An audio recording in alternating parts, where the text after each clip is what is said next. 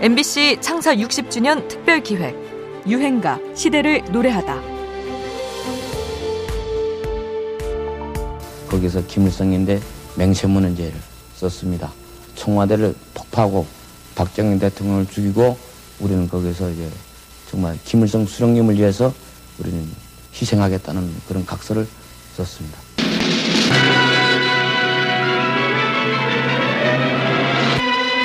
1월 21일 밤 10시경 북한군의 무장 간첩단이 어둠을 타고 감히 서울까지 와서 난동을 부렸습니다. 일당 31명. 최교식 종로경찰서장은 이들 살인마의 광란을 6탄으로 저지하고 장렬히 산화했습니다.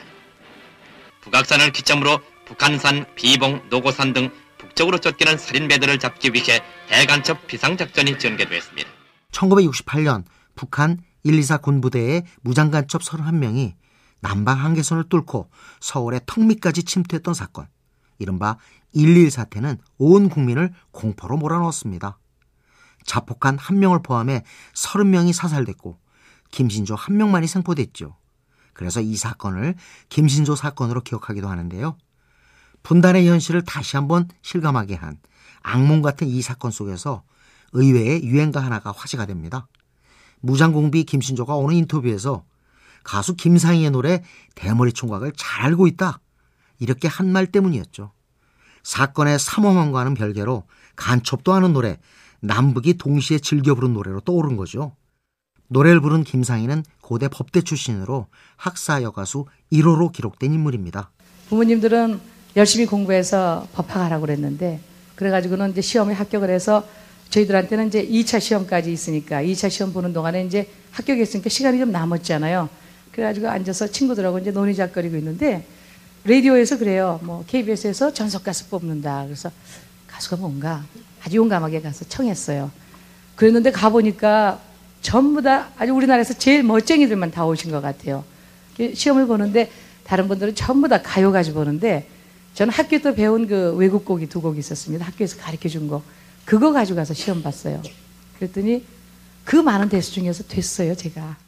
그렇게 우연히 가수의 길을 걷게 됐지만 일반 대중에게 부담스러울 수도 있는 이력을 희석하기 위해서라도 김상희는 소시민, 평균 이하 사람들을 위한 노래를 했던 거죠. 덥수룩한 얼굴, 검은 수염의 남자라서 좋다는 경상도 청년, 삼돌이가 최고라는 울산 크래기, 그리고 대머리 총각이 그런 노래들이었습니다. 60년대 사람들에게 그렇게 웃음과 희망을 선사했던 또 한때 흔히 쓰던 말이죠. 이거 모르면 간첩이란 말을 뒤집어 간첩까지도 아는 노래로 화제가 됐던 슬픈 우리 현대사에 불쑥 등장했던 유행가입니다. 김상희, 대머리 총각.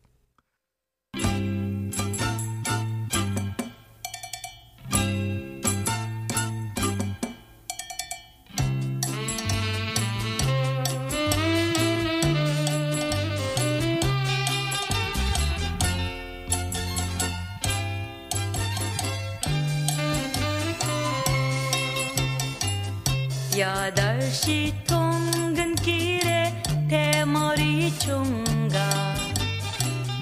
오늘도 만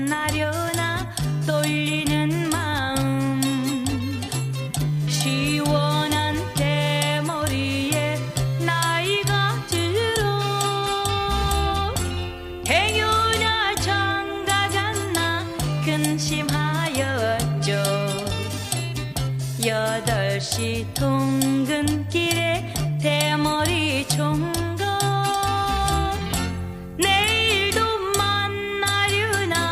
기다려지네